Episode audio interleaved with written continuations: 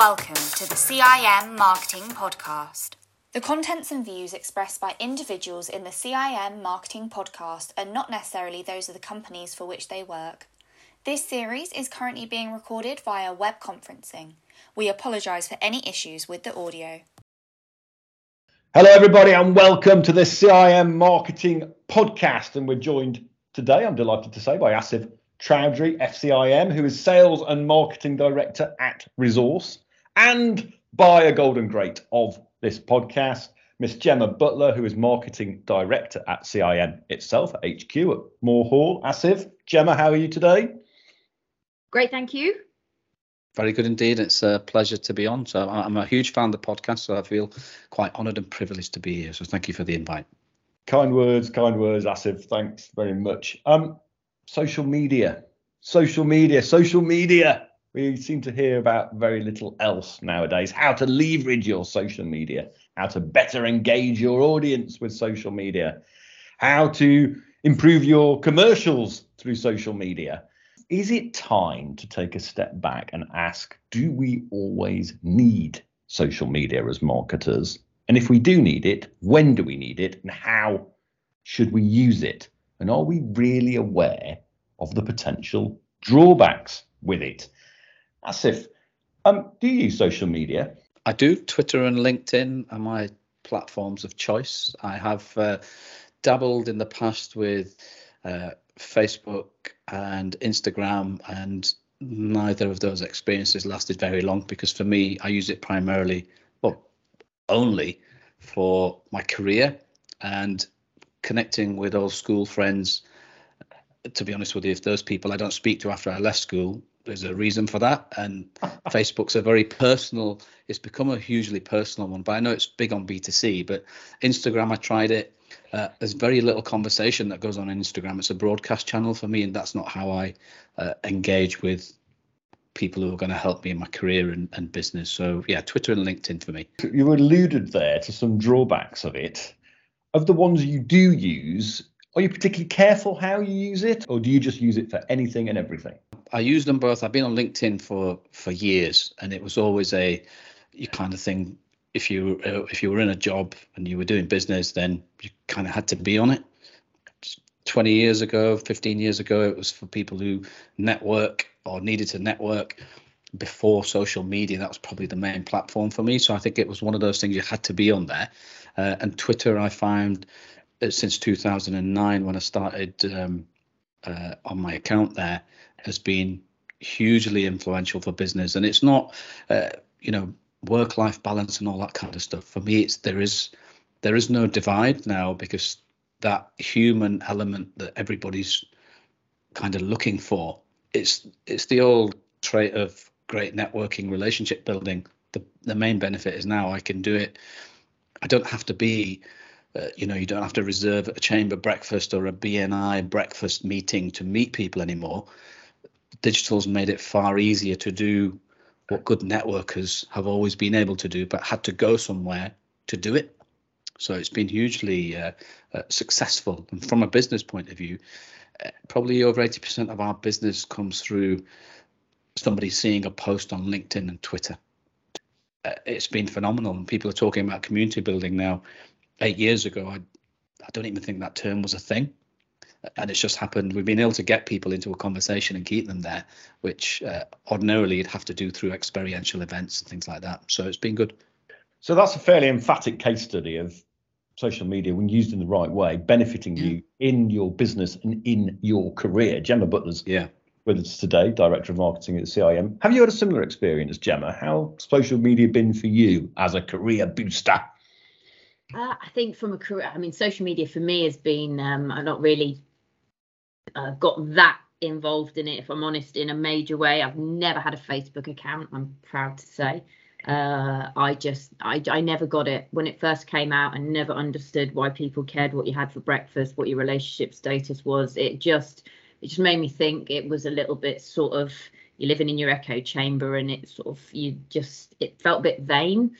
Uh, I tried Instagram. Uh, it was OK, but didn't really see the benefit of it.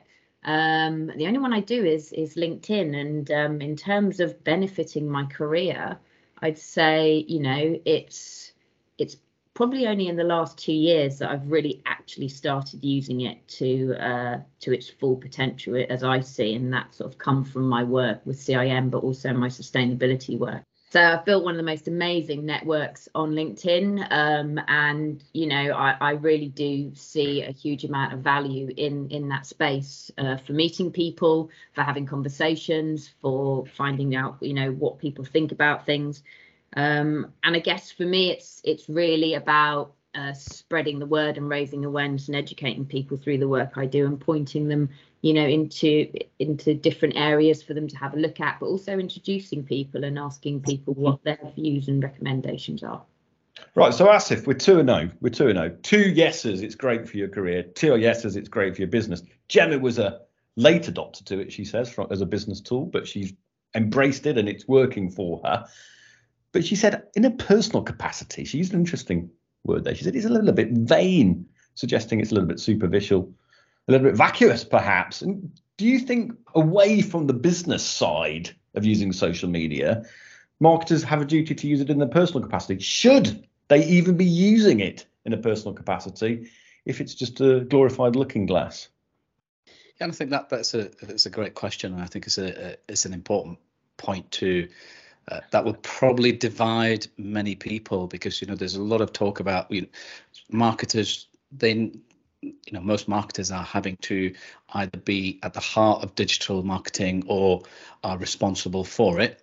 So they're either executing campaigns on it, or they're, they're responsible for campaigns that are executed on those channels. So they've got to be an understanding of that, just in the same way. I don't think it's any different from that perspective. They need to understand it like they would have done um, uh, door drop marketing or outdoor, out of home advertising, radio adverts, et cetera. They still need to understand it from that perspective for the job.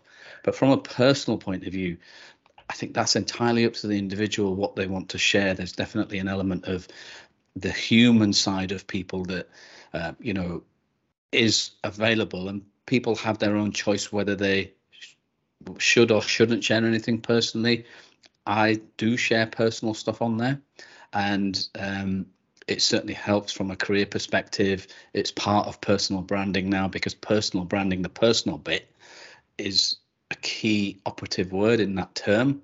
For mm. me personally, definitely that people should let you into that um, that human side of yourself, because that is what relationship building is all about, you know. So from a personal branding point of view, I think personal means you are sharing stuff that's happening definitely to you at work, because, you know, most people, uh, you're going to need it at some point in your career, either when you're looking for a new job. And I find on LinkedIn, people start to take interest in their personal brand when they need it, which is completely the wrong time to do it, because mm. you should be always investing. It's no different to C P D. You've got to invest in your personal brand. And if that's the occasional work related post and nothing personal, that's fine. But I think as you become more comfortable with it, you know what you are comfortable sharing. And that's a personal choice. And that, that, there's no prerequisite. There are no rules of engagement that say you must share a picture of your family once a week. If you want to do that, then go ahead and do that. Uh, I've done it this morning. My, both my daughters, uh, who are Muslim, uh, you know, the school, Cherwell Primary, so shout out to them. They're massive on diversity and inclusion. There's an Eid assembly today, and they had to do a PowerPoint presentation for it. So it, it was great to talk them through that, but also to just celebrate the school for doing that. So that's mm-hmm. a personal post, but I often find personal posts have, have got me more engagement. Not I'm not that I'm here for the likes, but they often get the most responses and engagement than those carefully curated content posts that you create that take you three months to put together. You know, so yeah. I mean, that is absolutely fascinating, Gemma Butler, that actually the personal branding, the personal element of social media can be a more powerful tool for business than the out and out business tool. Given that, should we all be using it? Should companies be able to demand that as marketers we use it? I think, do you know what? I was thinking about this before uh, before we started, and uh, I think there's three areas. There, there's your organisation's social media channels and accounts, and, and what the conversations that are had, and, and what they do uh, within those platforms. I think then there's you as a person, as a person, as an individual with your account. And I think how you use that account, what you use, to, what you say on that account, what you post on that account, will probably determine whether there is scope to turn it into uh, an account that you can use within your career. And I think, you know, that is something that people need to consider. Is this something that can evolve into that sort of space? And I think then in the middle, there's you as a digital marketer, social media manager. And I think that's where the grey area comes. That's where the lines are blurred. And I think this comes from the fact that, you know, there is no clear definition now with social media of you at home and you in your job. You know, you're always contactable, you're always connected. And, you know, remember when you used to go to school, and once you left school, they had to phone you on the landline. Nobody could get hold of you. And I think, you know, and social media has just connected you twenty-four seven now. So I think there's a real grey area in the middle. And what you do with your personal account is entirely up to you. But that doesn't necessarily automatically make it viable as an account that you would then move into your work, depending on what you've posted on there. So I think that's a considered choice that people need to look at that. And if you are thinking about building a personal brand up through social media, uh, I think you need to look at what you've done in your personal life and what you have posted and what you've liked and all of those things before you make that leap. Have you ever had any negative experiences of using a personal social media account, Gemma? Uh, no, but I think that's because I'm really, really careful not to be uh, subjective. I if if something triggers me emotionally in terms of the stuff that happens on the on the social platform that I do use, uh, I don't respond in a way that is emotive, because I think that's where that line, blurred line, comes. So I try to remain objective um, and and stay away from anything that triggers me. I, if, I, if something does trigger me, I write it down and then I delete it. You're right, Danny, but how about you, Asif? Have you ever had any negative experiences? I, I was talking about this the other the other day with with Comms Hero back uh, probably eight years ago. We had um, after our first ever event, uh, which we had a fantastic feedback for and lots of uh, you know praise and acclaim, and it was really great. And in fact, people wanted more of it.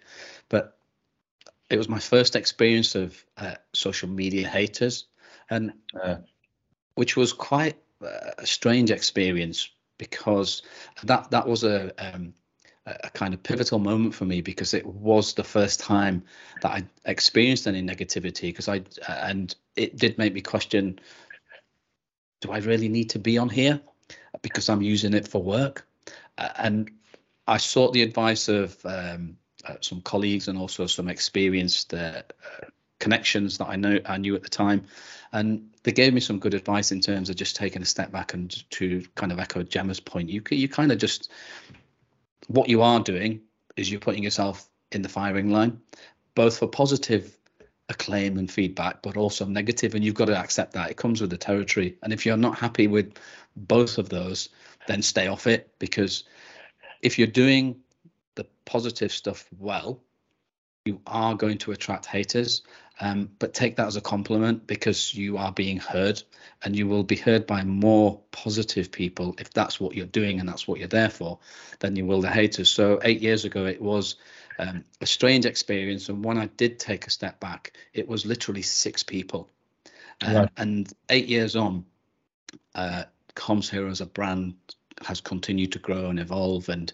and get bigger and better, and um but you have to be mindful that things are going to happen, um and you know running the Comms Hero brand, somebody actually did uh, send uh well it was a bit of a not very nice comment directed at me personally through the contact us form on the Comms Hero website. So that wasn't directed at me openly on social media, and I thought, wow, that's that was only last year, and I thought, wow, that's strange. I've never seen anyone use the contact us form to troll anyone, no. But it did happen. So, but it is, you know, another part of being digitally accessible. You have to accept um, that is something you're going to come across. But the the good the, for me personally, the good has far outweighed the bad, uh, definitely. That's. That's a very rational and wizened view of it. You know, congratulations to you to take that. That actually, the greater the amount of love, the greater the amount of hate. They go in tandem. So if you're getting a little bit of hate, you're probably getting big bigger, bigger love, if you like. But nevertheless, Gemma Butler, can it sometimes be dangerous to be on social media and to expose ourselves in this way, particularly in a profession like marketing, where we are putting ourselves out there in a personal space in most cases and in a business space every day? I think, you know, there's always a danger when you put yourself out into a social space, because let's face it, you, the majority of people, you don't even know who they are, or you don't know who they, you know, they, they may not even be who they say they are. But I think there's a clear difference between somebody trolling somebody and being personal and, you know, just not very, not very nice in some case, you know, really horrible, versus being challenged and, you know, and having people ask you questions, not agreeing with what you're saying. And if people don't agree with what you say, that's absolutely fine. And, you know, and you, I'm happy to always have an objective discussion with somebody and, and, and exchange points of view. That is absolutely, you know, valid. And that's what happens when you put your points of view out there or, or, you know, a piece of content. And, you know, I would welcome that people challenge on those things, because that's kind of what social media should be doing, isn't it? I mean, social media is about social. It's about having conversation, and conversation is two ways. And it doesn't always have to be everybody agreeing with everybody. I think there's a, just a very clear difference. When it crosses the line, I think it becomes very, very evident. And that's the piece that I think people really struggle with, because that that's the algorithms drive that negativity to the top, because they need to keep you on the page, don't they? Indeed, and it does sometimes cross the line. I mean, let's be honest, there are countless examples now of it where it crossed the line and it has caused some horrific outcomes. I mean, we're asked here, this is a LinkedIn poll run this month, so very recent, whether your company provides mental health or additional support um, for staff regularly using social media. So does it provide mental health support or some sort of additional support for your staff using social media? Quite a big response to this poll. More than five hundred people wrote in. Only fifteen percent of people who wrote in said that they did get that support through their company. seventy-six percent said no, with seven percent saying they hope it will happen in the future, and a couple of percent who'd never used social media. But nevertheless, that's three quarters, more than three quarters of companies are not providing any support in an area where we know it can cross the line and that sometimes outcomes can be pretty awful. As if, should we be doing more as some sort of security backup, given that a lot of marketers are exposed to this, as we say, seven days a week, three hundred sixty-five days a year? Yeah, I, I would agree. And when I saw the results from the poll, I, I, I don't know if it, I don't think it surprised me, because the, if you, if the question was, um, didn't have the word social media, does your company provide mental health support? I think that it would have been yes, seventy-five, eighty percent. Right. Because that's, especially during the pandemic, but that's come as a result of people's screen time and the pandemic conditions of lockdown and so on and so forth that have uh, kind of um, exaggerated and accelerated those mental health problems for a lot of people. But when you tag on social media, is that specifically in marketing terms, social media managers, they're part of this always on culture. So I think definitely social media needs to be picked out as a specific cause of mental health and dealt with probably in a different way than brand, you know, putting it into mental health as a general point. They are always on. I mean, they are always on. Should they be always on? You know, should we actually say to our marketers and our teams, look, we should limit, in the same way that a truck driver is limited by how far he can drive and how long he can drive for in any one period, should we be putting limits on the time that people spend on this thing? I don't think you can restrict how long people are on social media. I mean, look at, I mean, even the phone, the smartphones give you the screen times, and, you know, there's parental locks and all sorts you can do, yeah. But ultimately, I don't think you can restrict it. I think if If you have social media managers, which um, every company probably does in their organizations, you know, there there should obviously be clear, defined timeframes within the working hours that you are expected to do your role, and outside of those working hours that you're not. Um, but unfortunately, if somebody says something to you at, at five thirty, uh, will, you'll carry that home with you and probably let it mull around in your head. I think, you know, there is absolutely no doubt that social media has had an enormously negative impact on people's mental health. You only have to Google it, and there is just there's more research. You know what to do with, with regards to young people, uh, actually people of across all generations, where it's had a very, very uh, detrimental impact um, to our to how we how we think and and how we see ourselves and how we compare ourselves to others. Um, but I think, you know, it, it's here and it's not going anywhere. And I think it's about, I guess, giving people the support, but also, you know, people understanding what it is, it is what it is, and, and how they manage that is, you know, in, in some part down to them and, and their behaviours as well. If we're not about limiting time or, you know, putting restrictions on temporarily on people who are doing good stuff, but maybe affected by the bad stuff, should we be limiting the amount of people who can use it? You know, should there be a policy where three strikes and you're out? Some people seem to go out of the way to troll and spread hate and be unpleasant to people on social media, yet they, for the most part, Asif, are uh, allowed to continue on doing so. Should there be some sort of regulation which people who've got a track record in trolling or even cyberbullying can be removed from this thing easily and quickly? Yeah, I think there's definitely a, a case for that. And that's always the bit that um, has astounded me, not necessarily on LinkedIn, because although LinkedIn has over the last probably three to four years become more uh, personable rather than work, you still have people putting disclaimers in, uh, sorry for the work related post or personal post. I don't normally put personal posts on, but certainly for Um, you'll see more of that on Twitter. It, you know, it's meant to be a free speech platform. So there is that dilemma. Does what does free speech actually mean? Do, do, you know, you have to accept that. But there should be some regulation for people where it starts to turn into things that are going to affect people or, um, you know, from a mental health point of view or threats physically and things like that. And all this stuff does go on. But there are, uh, you know, but I think there's always going to be huge amounts of really good stuff in in social media that are going to keep people there.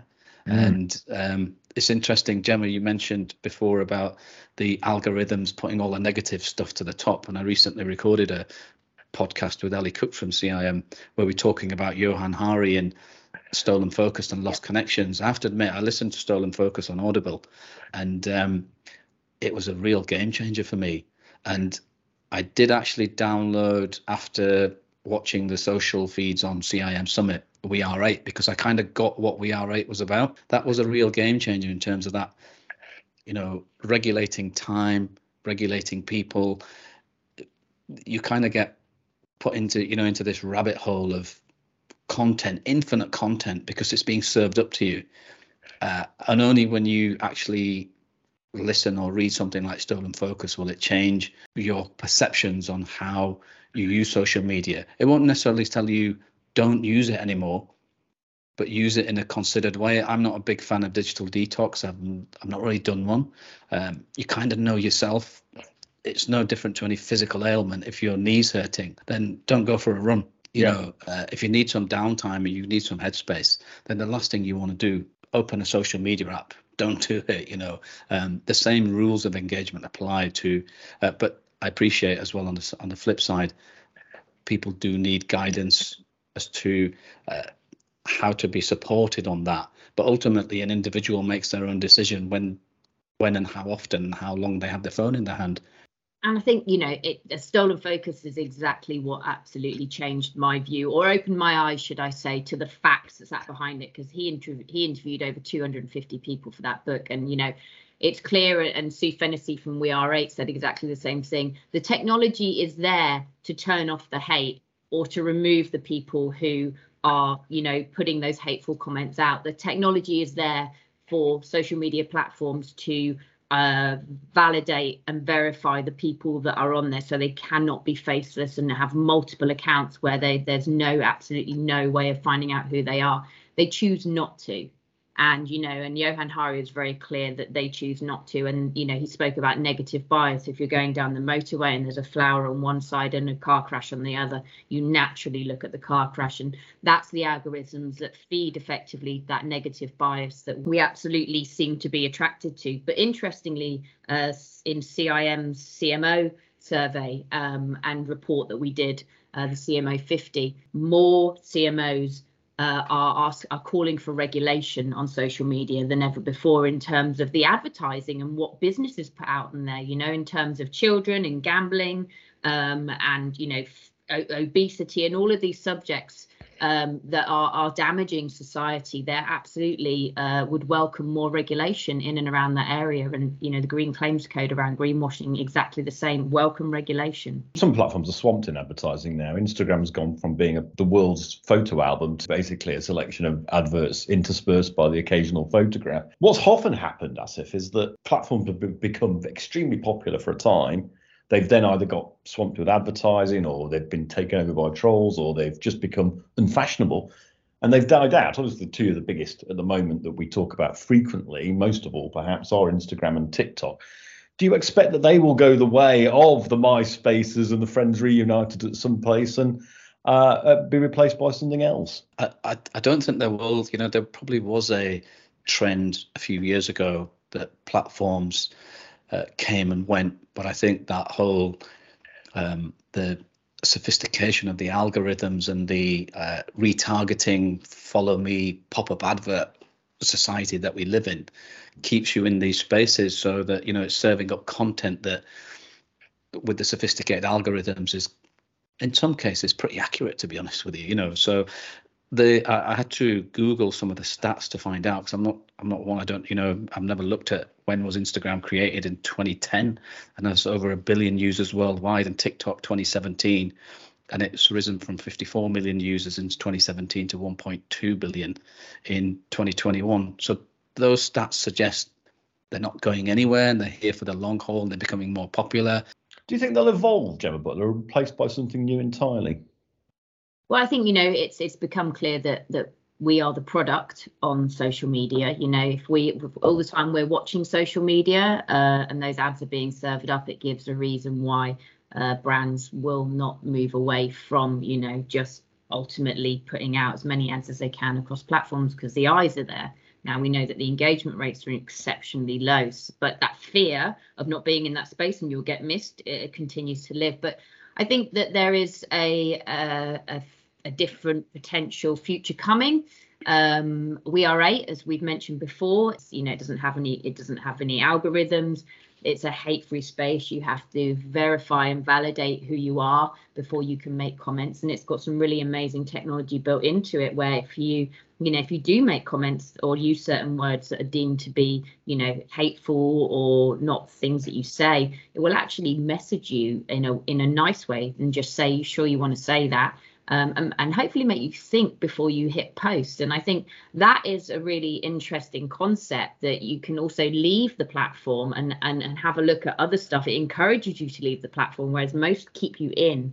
And then, interestingly, I saw the other week uh, a new platform called Supernova that's right. come out. Um, again, one that's that's about taking uh, all of the money made, and, and I think they donate fifty percent of all of that money to charity. So these platforms are starting to pop up now, um, and I and I think the, they're starting to essentially come out into the market, as I think people realise that we are the product um, for social media. That's it's, it's interesting, isn't it, Asif, that there's a recognition by some of these neo-social platforms, We Are eight, Supernova, that we are the product. But they say, okay, we accept that. Let's deal with it and, and manage it in a better way. Be nicer about it. Um, in We Are eight's case, this is the fairly new uh, platform that's backed by footballer Rio Ferdinand and others. They actually pay users to watch ads. So instead of, as I say, I was whining earlier about Instagram, which is now uh, swamped with ads, which I have to watch whether I like it or not. On We Are eight, you you actually paid to watch the ads in order to use the platform. So they are accepting that the users are the product, but they're being a lot nicer about it, Asif. That they are, and I think I, I do hope We Are eight gains the traction that it, well, the the whole purpose behind it uh, deserves and warrants. Um, but that's going to be a, a a decision from individuals that, you know, um, I don't know what it is. Do, you know, all that hate and controversy that's in Twitter that keeps people there, you know, so I hope people do migrate. I downloaded it um, and it wasn't the fact of being paid for watching ads that was the reason for it. It was the purpose behind it. And um, but because I'm not using social media to consume personal news and things like that, then um, that was the other debate for me. Will my business contacts also be on there? Will my networks be on there? that's a key consideration for me, because that is genuinely the reason I use social for. But it, it was brilliant to see that purpose behind it, and I do hope it uh, it takes over the likes of Twitter, and you know, I can migrate onto there and that becomes my platform of choice, uh, because all those negative elements, they're just they're not there. It doesn't need to be there. Um, I sincerely hope it does, and and good on We Are eight for for do, you know, it's the challenger brand of of social media, isn't it? And as a marketer, we should welcome them, and it'd be interesting to see the journey as it progresses. Do you think we'll end up with a new era where, you know, some of the bullying, cyberbullying is regulated, there's less greenwashing, there's more positivity, and the values of these platforms are better, Gemma Butler? Or is that triumph of hope over experience? I would love that to be the case, and it's something absolutely in my work that I am driving and pushing for with everything I have. Um, more so because I think, you know, the next generation coming up, you know, they shouldn't have to have to deal with these sorts of things and be exposed to the to to the to what's currently out there. So, you know, even at the, at the C I M Sustainability Summit, you know, Rio Ferdinand made the point of not everyone's going to migrate over, and then there still is a space for Twitter, and there'll still be a space for LinkedIn, there'll still be a space for We Are eight, and there'll still be a space for TikTok. It's what you choose to do on those platforms, but ultimately it will show you that there is a better place, you know, um, and that there is a better way of doing stuff. And actually that people have the power, people have the power to drive the change. And I think that's that's probably the biggest mindset change if we're going to take on the environmental crisis and the cost of living crisis, that people have a voice, and, you know, we need to start using our voices. So social media, generally good thing, Asif. Lots of love on there, some interesting developments and more positive developments, and some innovative platforms coming forward. But we know that it's that social media generally is not an unflawed thing. It's something we have to be aware of the negatives as well. What would be, quick fire question to finish both of you, your advice to marketers who will continue and may have to continue using social media, some of the legacy platforms as well, we hope some of the newer, more enlightened platforms, use them both personally and professionally? I'd, I'd say, you know, start start the journey now. And don't be afraid to big yourself up. So if you do receive a certificate from C I M, if that's your chosen body, then you should post that on there. Not only do you get engagement, but it's also, um, you know, your next career move, if that is, uh, you know, the thing now with people moving jobs as they do more regularly. Recruiters, H R professionals, they will Google you before they read your C V. And if you don't have a digital footprint, it's probably more harmful, especially in marketing, that they can't find anything on you. And if they do find something, it doesn't want to only be the personal stuff on your Facebook account, on your or your uh, opinions on your local football team or whatever it is. Professional content is absolutely crucial. And that is the modern day networker, relationship builder. You kind of need to be on there, to be honest with you. And um, uh, that's where your audience is. Gemma Butler. I think as brands absolutely use social media, I think, but just kind of be mindful of the fact that it's a place for conversation, and conversation goes two ways. You know, you can get so much information out of social media in terms of what people think of your brand, the sentiment. Don't use it as a broadcast channel, because that's not what it was ultimately designed for. Um, and, you know, just just take the value out of it, and, and have have something to say, and, and, you know, and I guess just use it to to draw drive your business forward on a personal level. You know, use it to build up your personal brand. There is no rush to build your personal brand. Um, I keep seeing posts around, why do I need a personal brand at the very start of my career? I didn't start building my personal brand, as I said, till two years ago, because I didn't think anyone cared about what I had to say enough. So I just didn't say it. That's me being completely honest. Um, and then I found my purpose, and now now you can't stop me. But you know, I think personally, yes, absolutely use social media, but be go in with your eyes open and know that it can be a really, really toxic, awful place, and just try and not look at that. Just like you would not look at the media every day if it started to damage your mental health. As Asif said, if you had a broken leg, you wouldn't go for a run. If you've got a broken leg, don't for, go for a run, but otherwise enjoy your running. Gemma Butler, Asif Chaudhry, thank you very much indeed. What a brilliant, brilliant show we've had today. Thank you. Thank you. Thank you. If you've enjoyed this episode, be sure to subscribe to the C I M Marketing Podcast on your platform of choice. If you're listening on Apple Podcasts, please leave us a rating and review. We'd love to hear your feedback.